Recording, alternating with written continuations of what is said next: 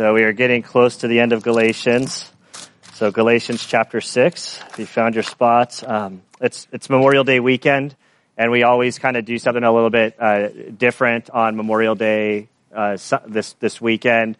Is this is a, a weekend where we you know gather, uh, celebrate, enjoy ourselves, uh, barbecue, do parades. Um, that sort of thing, but it's a day to really remember those who have fallen in, in combat or the line of duty. And so um, we, we always give people the opportunity. Melanie has the microphone ready to go, so I have to turn off mine.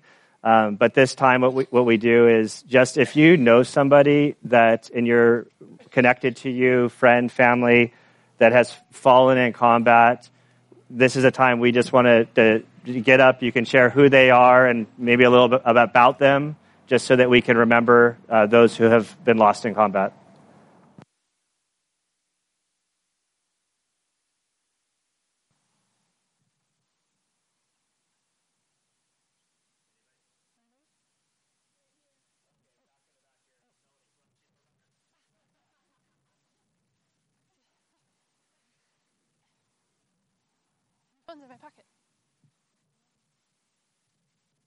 His name was Tyler Fay. His name is Tyler Fay. He was very young. He was 19 years old.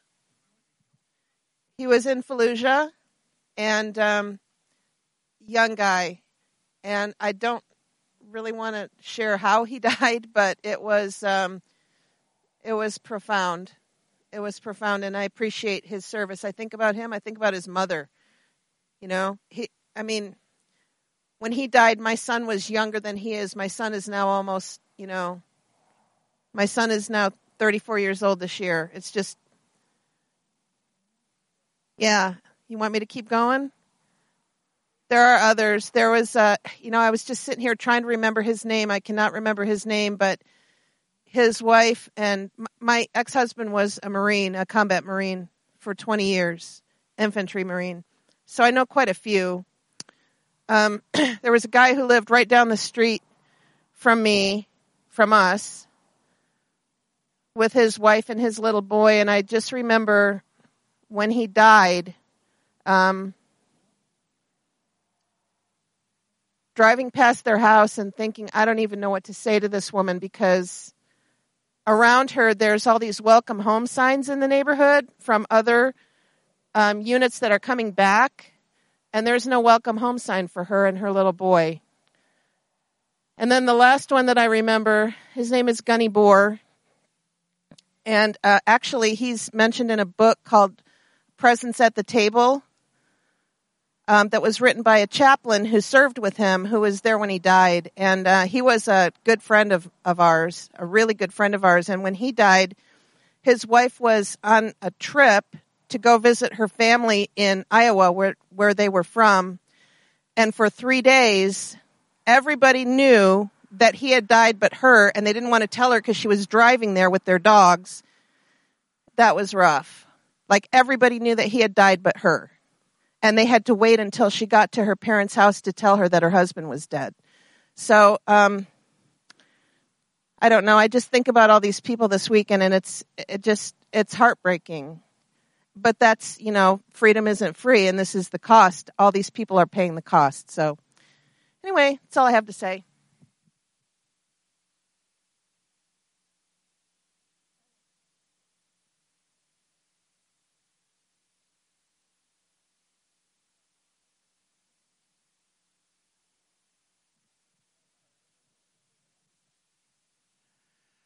Yes, I like to remember um, a fellow Navy SEAL and also Naval Academy classmate of mine, Pete Oswald, lost his life in 2002 and left behind a wife and three young daughters.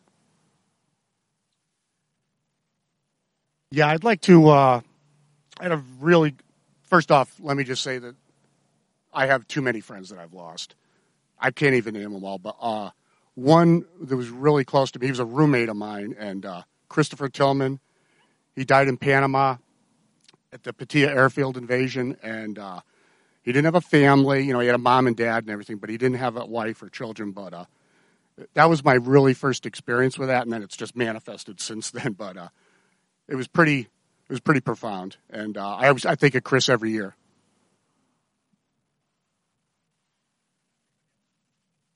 I remember my uh, younger brother Victor Lopez was killed in Vietnam in 1969. Uh, he was 21 years old and had one month to go, and and he was killed by a mine, instantly, instantly killed.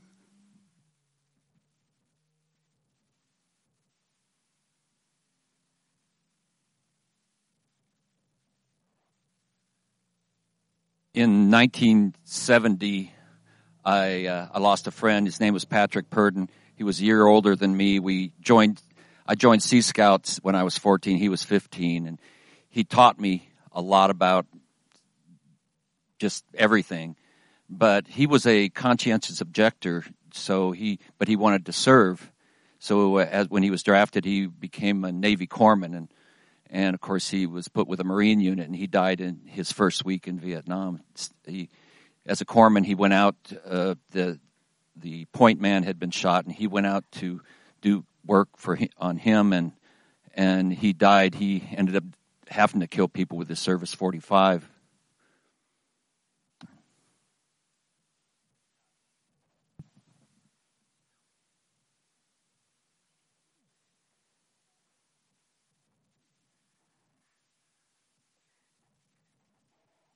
I, I just want to say with Bob at the cemetery every year saluting the flag with the Cub Scouts is a, a memory I'll never forget.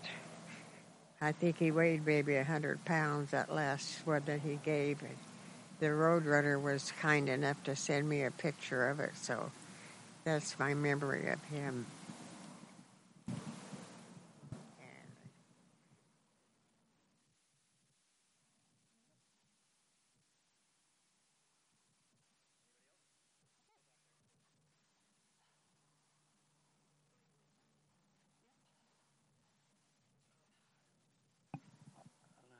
Say. Um, I crossed the border into Iraq March 23rd, 2003, and I want to say Ambush Alley, Nasiriyah, Iraq. Too, too many young men and some women just um, gave up their all for, for all of us. Um, it was pretty much Mogadishu on a bad day. We had uh, 11 on one Humvee that was calling it their last. Uh, still upsets me a lot, but I think of all the young men and women that have served and sacrifice for our whole country.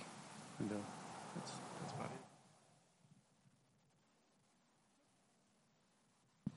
Lieutenant Larry Stevens, shot down over Laos in 1969 in his fighter jet, was captured by the Pathet Lao and never returned home.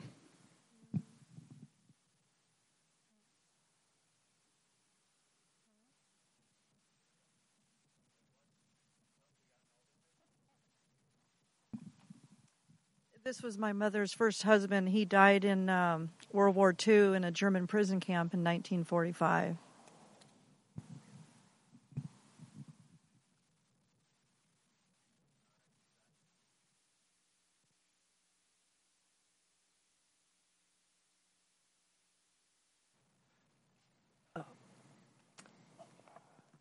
So every year I, uh,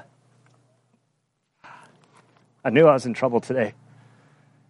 Um, like the two Toms here, like we're all C team guys, and we've all lost uh, like too many friends to list. But for me, uh, one in particular was my best friend of the teams, uh, Tom Retzer, and we're honored to have his mom with us today, Leona, and uh, so I'm just uh, grateful for Tom. Grateful that Leona could make it down. Uh, she's going to come down here, and so on June 25th, uh, we found out that Tom was killed in Afghanistan. And Leona's here because CrossFit Valley Center, we're going to do an, uh, the Murph tomorrow morning at 8 a.m. And they're going to honor Tom during that. And I'm going to probably hurt myself doing the, the workout. It's only a mile, 100 push ups, 200, no, no, 100 pull ups, 200 push ups, and 300 squats and another run. It's like, it'll be super easy. And uh, so you guys are welcome to come but but it's a super honor to to have Leona with us. And uh, I don't know if you want to say anything, Leona, or not, or Melanie has a microphone if you do. Okay, but we're we're just I'm just grateful that she's here. And uh, the thing is, is the the the great country that we live in and the freedoms that we enjoy and the way of life that we enjoy, it, it, it comes at a cost. And I know that every year when we share, it uh, the, the pain of the sacrifice that, that guys have made, it, it never, it just doesn't go away. It's, it's, uh, and so we, we don't want to take uh, what God has blessed us with in this nation lightly. And so this weekend, uh, we remember those who have fallen. I know that, uh, you know, I don't want to speak out of turn for the guys I know that have fallen, but I'm, I'm confident that they would want us to barbecue and enjoy this life and to enjoy the weekend um, be, because we're Americans. And so I have my sunglasses because uh, Hannah Rouse asked me to wear them, but I can't really see through them. So I'm not going to preach in them, but I'm going to have them here. And so with that, we're going to pray. And then there's a couple more announcements and then we'll get going. But let's, let's just pray. Father, we do thank you and, and praise you for this day. Lord, we live in this place with just beautiful weather and climate and, and a nation that uh, the, the, in, in the midst of its problems and imperfections, it's still a great nation to live in, and we are grateful to, to be here. And so, Lord, we remember those who um, have fallen in combat, in the line of duty, uh, serving individuals. We uh, thank you for their sacrifice, Lord. We remember those who are left behind. We, uh, we pray for the Gold Star moms in our nation, the Gold Star spouses, uh, the Gold Star children. Father, we pray that you would help us as a nation to really uh, care and love on them. Uh, Father, we pray that you would uh, help us uh, just to navigate this world. We do pray for peace, Lord, and we long for it. And so we, we look to you uh, for help in these areas. And it's in Christ's good name we pray. Amen. All right. Uh, so, like every week, the e-newsletter, it's the best way to stay connected. So we encourage you to, to sign up for the e-newsletter. Uh, today, r- right after the church service, for those that are interested in being baptized in two weeks, I just, there's some questions came up. It's not today. It's not next week. It's in two weeks. Uh, just in the overflow classroom, I'm gonna, we'll run back there and we'll talk about uh, baptism. So it's not too late to sign up. On the barbecue part, in years past, we've always had like a potluck, but this year we're doing something different. So, um, uh, Kathy is sort of leading the crew. I think she's shaking her head at me, but she is, she, so John is barbecuing like in his big old trailer, tri-tip and chicken and the whole spread like he always does. But then Kathy has a team. I don't know if you need helpers or if everything's taken care of at this point. That's a question. It's all taken care of or do you need helpers?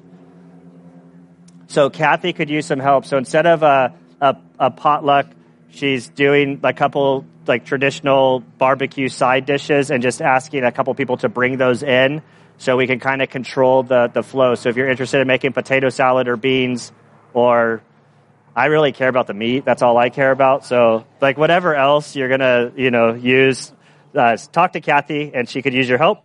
And with that, let's, let's go ahead and pray and we'll look at Galatians chapter six. Uh, we have just a couple verses here and we'll, we'll get through them and, and uh, be on our way. So let's pray.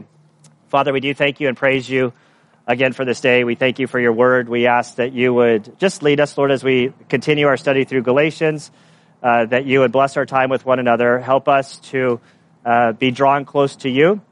We pray that you would meet us here in this passage. And uh, Father, we just we just thank you for Christ and His sacrifice on the cross for us, so that we might have life. We pray that you would move each one of us closer to Him this day, and it's in His good name we pray. Amen. All right, Galatians chapter 6, verse 6. The one who is taught in the word is to share all good things with the one who teaches him. Do not be deceived. God is not mocked. For whatever a man sows, he will also reap. For the one who sows to his own flesh will from the flesh reap corruption. But the one who sows to the Spirit will from the Spirit reap eternal life. Let us not lose heart in doing good, for in due time we will reap even we will reap if we do not grow weary. So then, while we have opportunity, let us do good to all people, and especially to those who are of the household of the faith. And Father, we do thank you for your word. We ask that you would lead us now, and it's in Christ's good name we pray. Amen. All right, so as we come to this, this section, as we've been working our way through Galatians, there, there's always tension in, in, in teaching the Bible in this context. Since we, we go through books of the Bible at a time, every week there's, there's a bit of tension of uh, how, far do you, how far do you go? Do you cover each week?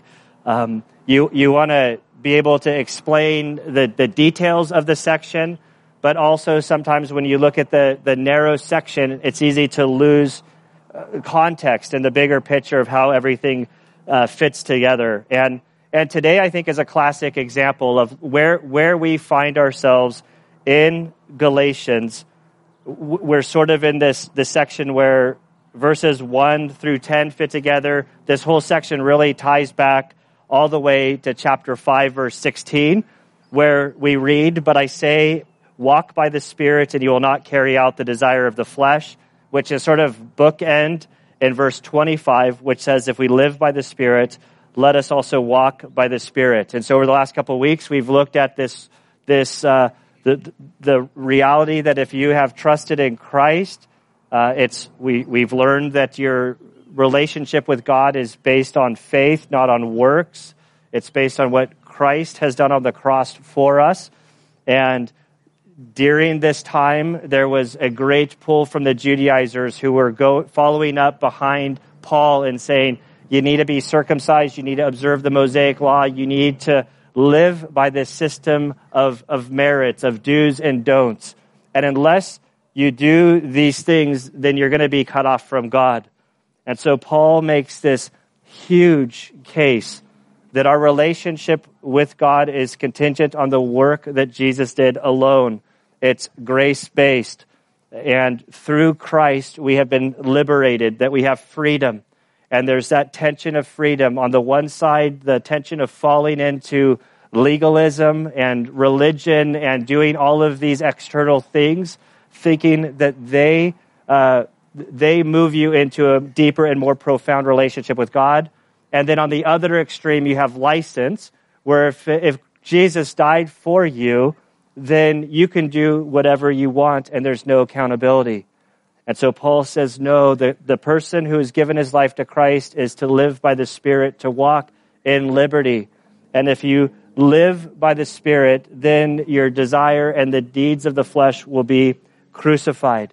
And there was this exhortation to feed the Spirit within you and to crucify the flesh. And so today we continue this. He's, he's continuing to expand on this section. And we come to a verse that, quite frankly, it's, it's awkward for me to cover.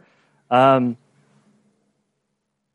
it, it, it speaks about caring for those that care for you spiritually. He says in verse 6 the one who is taught who is taught the word is to share all good things with the one who teaches him. And so when I come to this verse, I think to the 22 year old Gunner who was very opposed to God and to church and to religion. And one of my top pushbacks against people that would nag me to go to church is like, they just want all my money. And I find it kind of funny because 22 year old Gunner had about $22 in the bank account. So I don't know that the church was really concerned about my bank account, but that was that was my pushback, or one of my pushbacks. And so here we come to this section, not because I've chosen it, and it's, it, it, it's take, talk, talk, talking about money and our responsibility as Christians to it. I'll say right up front to relax. We're not, we're not leading into an, an offering. Uh, one of the things that I've really liked about COVID is we've we've really kind of done away with announcements and we've done away with collecting an offering. Like this is People who give basically figure out how to give and they go about and they do it. There, there is no big push for an offering here. And so when we come to this one verse and we look at the New Testament, the reality is, is the New Testament speaks a lot about how we as followers of Christ are to, are to handle our, our finances, our, our, our resources. Um, we, the, the top line is that we see as God's creation as those who um, enter into a relationship with Him. The first thing we realize is that everything that we have, every breath, every talent, every resource at our, at our fingertips, whether it's much or whether it's little, is that we are stewards of it. We're managers of what God has entrusted us with, and that we will give an account to Him for how we manage the, the resources. And the reality is, is that our, our pocketbooks tend to re- reveal a lot about our values. And there, there's an obligation that we have with money. And so the short of this passage, I'm not going to dwell a lot of time here. I know I was planning for a shorter period with the time of reflecting on those who had passed away. Is that this verse?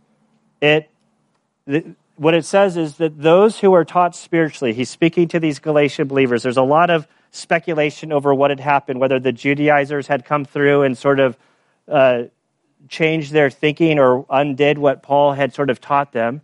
And he, they basically say that you, if you are being fed spiritually by a, pastor, there, there's an obligation that you have with your money to, to care for the individual, that the, the pastor is worthy of, of compensation. And so, what I'm really grateful for in coming to this is this, this is not at all a, a plead for money. Um, when I come to this passage and I speak of this, what, what really comes to my mind is, gra- is gratitude. I am, uh, this last over year now for everybody has been super stressful. Those that are in like uh, church settings or nonprofit settings, there's always like the big, oh, like what's going to happen during this huge catastrophe. And so I am just personally deeply grateful. I know Melanie's deeply grateful. The two staff people, like, like we have been cared for through this. And so I, I'm just super uh, humbled and honored that that over the last 14 years of being here, like that, that my family has been able to survive and thrive within the context of our, our setting and that I can focus on shepherding and teaching the word of God. And so I'm just deeply grateful. There's no special offering. There's no twisting your arm from, that's not what's happening here.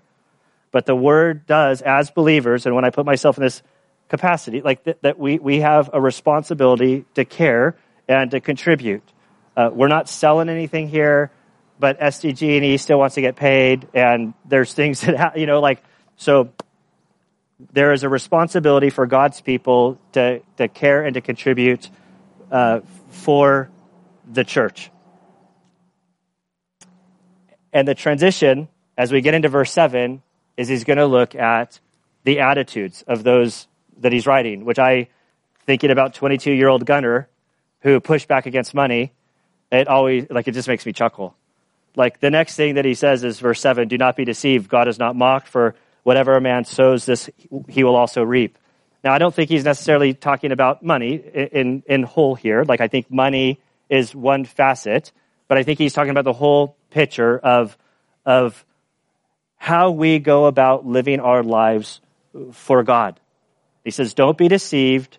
God is not mocked. That, uh, it's, it's literally this God is not mocked. It, it's the picture of sticking your nose up at something, to arrogantly push back and to go against.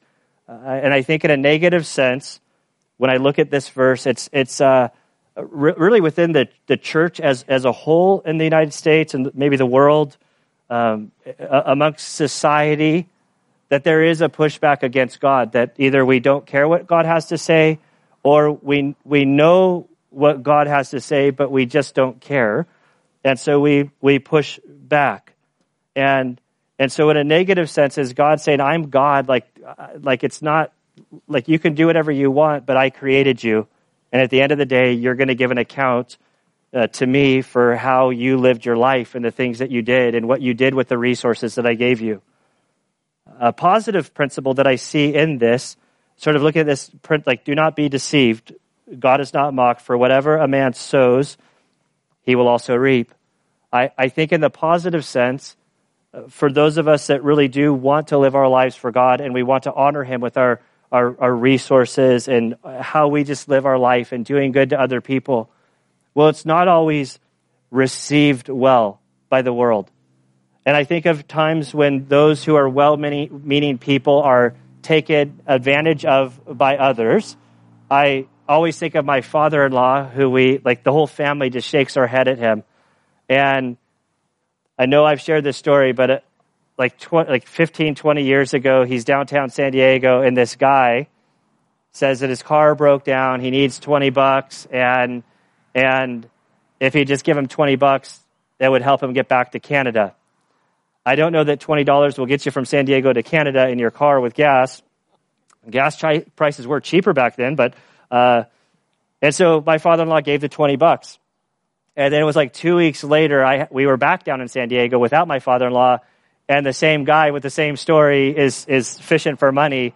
And so we always were, found it a little bit hilarious, and we probably weren't as Christ-like with my father-in-law and harassing him about the same guy that was still trying to make his way back up to Canada, uh, panhandling downtown San Diego. And so we were teasing him, and then my mother in law sort of reprimanded all of us. And she said, You know what, guys? God's not mocked. And John, my father in law, he gave trying to honor God. And even if this guy's taken advantage of him, God will honor John for the condition of his heart. And so naturally, when my mother in law reprimanded me, and the rest of us for making fun of my father in law, I come back to this. And I do think that there's a lesson here when we look at verse 7 do not be deceived, God is not mocked, for whatever a man sows, this he will also reap. We can look at it from the negative sense or the positive sense. I think it's just a truism. And, and God will ultimately balance the scales and justice will prevail at the end of the day. We might not see this in the immediate uh, season of our lives, but ultimately we will see that, that God will balance the scales. And so he says, back, big picture, back to verse 16 of chapter 5, but I say, walk by the Spirit, and you will not carry out the desires of the flesh. And he takes this, this instruction to an agricultural community that understood sowing and reaping.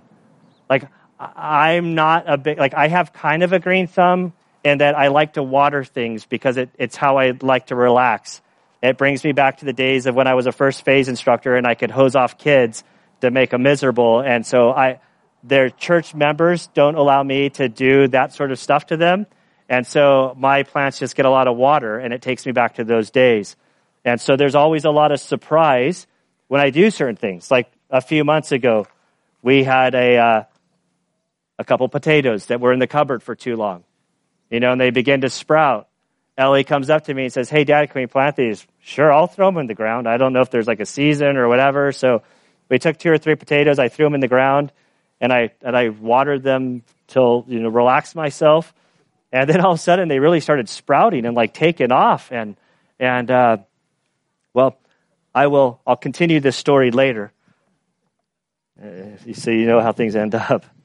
But verse 8, he continues this and he, he, he, he says, For the one who sows to his own flesh will reap from the flesh.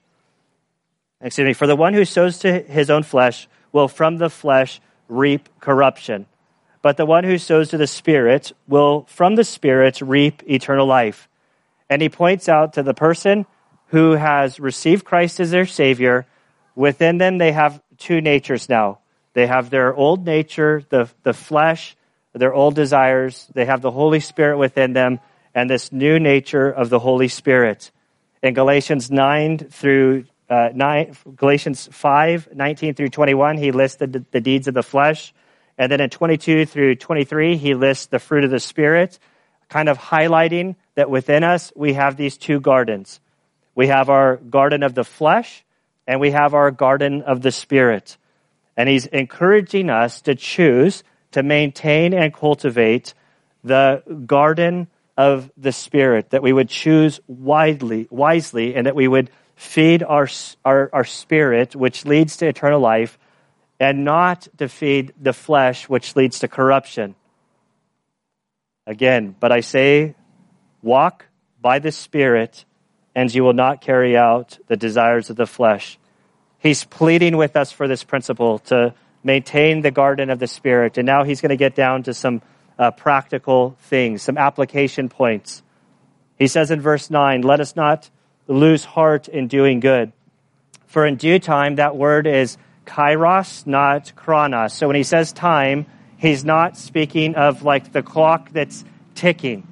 It's the word uh, kairos, like where we get chiropractor from. It, it, it has to do with like windows of opportunity. So for in due time or in windows of opportunity, we will reap if we don't grow weary. And I, I love this verse. In particular, this last year has been exceptionally difficult for, for, for everyone. Uh, for those that are in the ministry, this has been difficult because in seminary there was no, uh, you know, pandemic 101 class, how to lead a church through a shutdown and this sort of thing. It just didn't exist. And so there's been a lot of for everybody at our church, like trying to figure out how to navigate. How do we try to honor the state? How do we try to honor God? Where's that fine line? What do we do? I've been super thankful for the grace within our, our body of how we navigate this. But when we step out and we start living and serving God, we don't always see fruit. We don't always see what God is actually doing. The New American Commentary on this verse says one of the greatest frustrations in the Christian ministry and principal cause for weariness and will doing is the inability to calculate the spiritual outcome of faithful labors in the work of the Lord. And so doing good isn't always easy. You can love on people, you can invest in them. They might get upset at you, they might turn on you, they might go a different direction in their life and it, you get like, oh man, am I a big failure? Did I did I really mess up here? And in my life, I've shared like there's been in, in these valleys of time, the occupation that I often get envious of is the UPS driver. You know, he shows up at your house. I'm like, man, you show up, everybody's happy. Like you show up at work at like three, four in the morning, whatever it is. You have a box, a truck full of like packages. You go out every day you deliver them, you make people happy. At the end of the day, you have an empty truck. It's very easy to measure. I've never actually talked to him at this level because I don't want him to ruin my like daydream, you know? But there's something about when we live for God and we try to pour in and invest to people, like we we don't we don't all like most likely you're not going to see an immediate sort of fruit. Like very rarely do you see this happen uh, th- through COVID, like there's been some of these moments where an individual walked into the church. It's like, I know you. And it's like it goes back like 10 years when you invest in a person, and then 10 years later, God begins to use the seeds that were planted, and it's super rewarding. And I think that's what this verse is saying. It's like you're going to plant seeds and you're going to walk with God, and you just have to trust Him to produce the fruit in your, your life and you might not see it right away, but don't lose heart.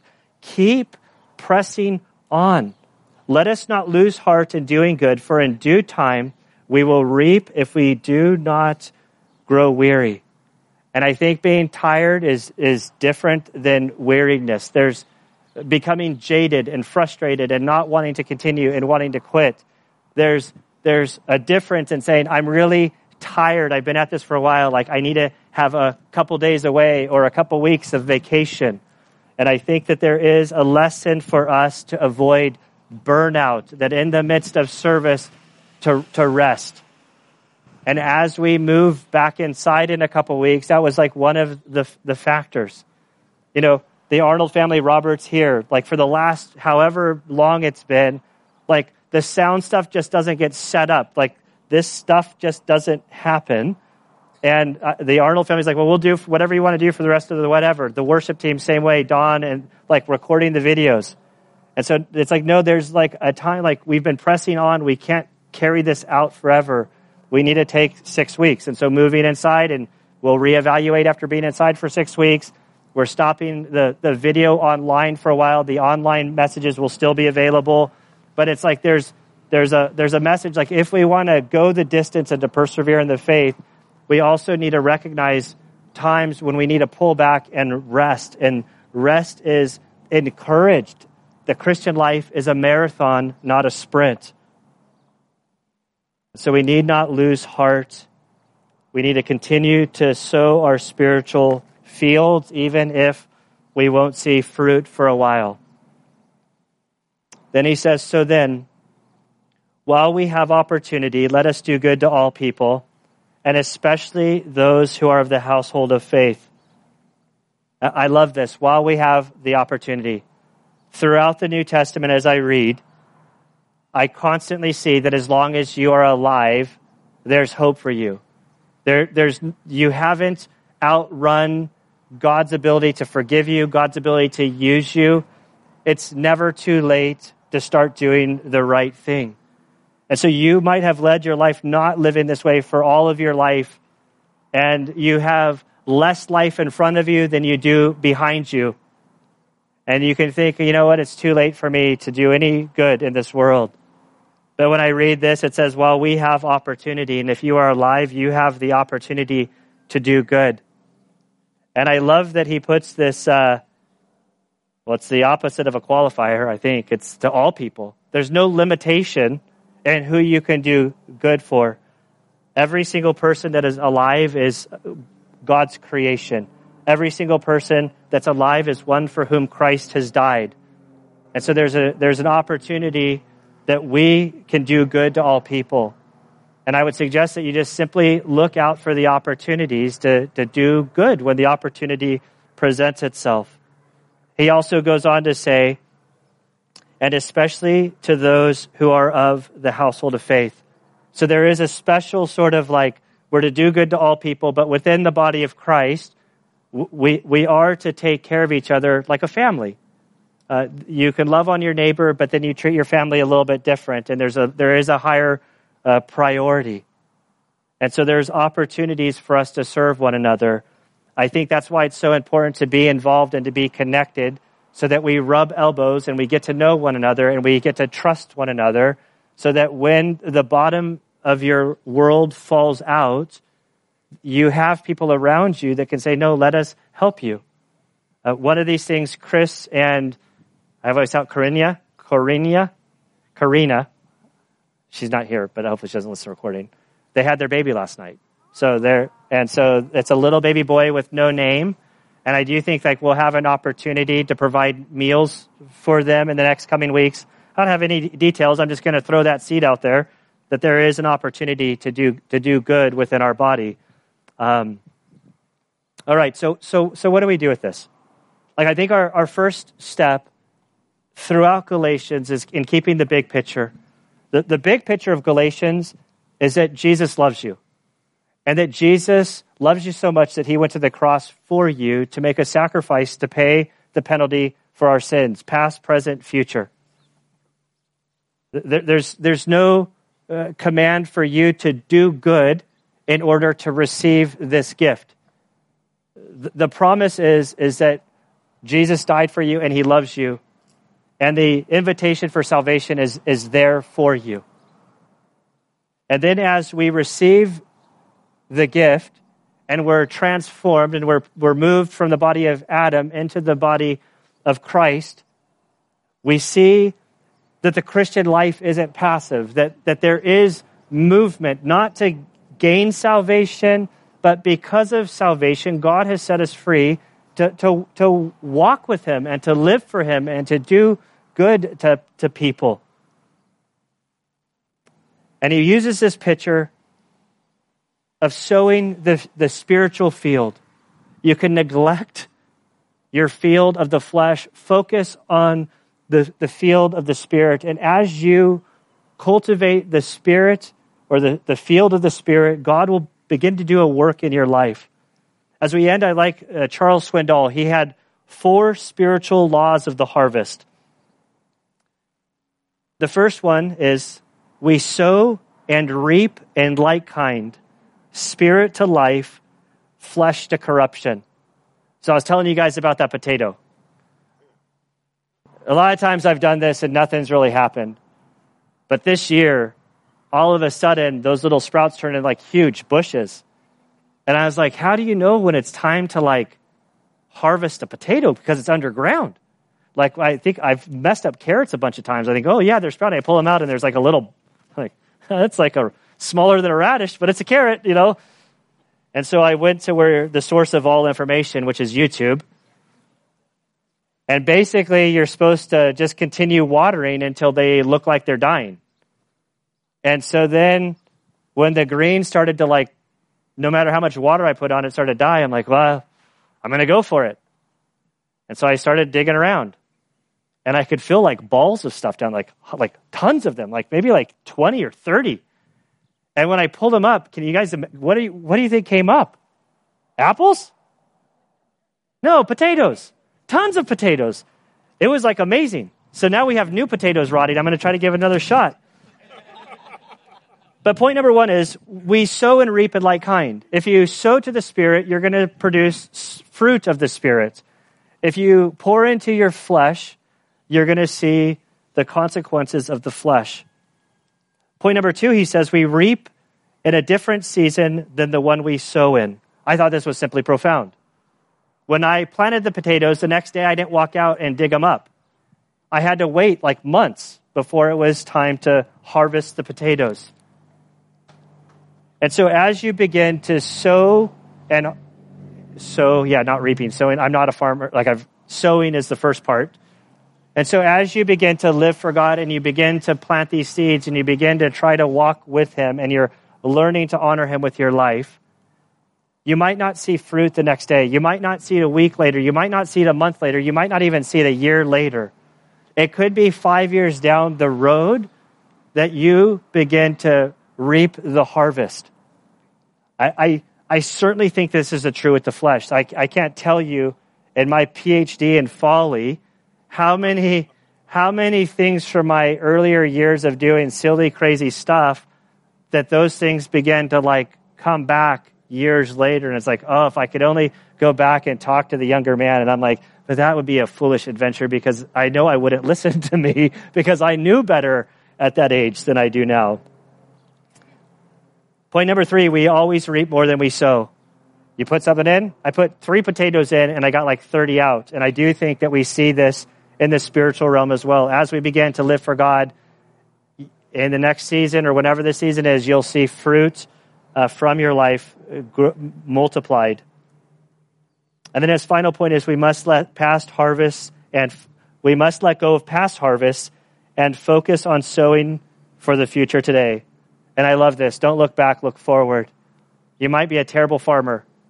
I've shanked potatoes a bunch of times, just, but and so when I threw these ones in the ground, I wasn't concerned about the hundred times before that it didn't work out. I focused on the present. I should have taken some notes. Like I have no idea, but but so you might have made a lot of mistakes in your life. You might have a lot of sin in your past. You might presently be in a lot of sin. But that's okay. God loves you. Every day is a new day. We get a we get a fresh start. And so look at today, look at the future. Don't beat yourself up over the past. And so with that, our exhortation here is to keep pressing on and doing good. Let's pray, and then we'll end with a song. Uh, Father, we do thank you and praise you uh, for your grace, for your forgiveness. We thank you, Lord, for the exhortation to, to press on, to do good, to, to, to not lose hope in walking with you. We live in a world where there's just a lot of darkness around. There's a lot of pain. There's a lot of sorrow. There's a lot of suffering. And so, Lord, it's easy to, to grow discouraged. It's easy for us to blame you for hurts in our past and suffering that we've gone through. And so, Lord, I pray for each person here that you would help us, Lord, to Um, just to turn to you and to allow you to do a work in our lives, to heal the wounds that we have, that you would mend the scars, that you would make new the destruction that we have in our lives. We pray, Father, that you would give us hope to go the distance, to walk with you day by day. We pray that you would give us your eyes to see opportunities around us that we can just do good and to honor you with our lives. Father, I do thank you for this church family of ours that is so loving and kind and cares for one another. Father, I pray that you will continue to lead us as the body into the future. And it's in Christ's good name we pray. Amen.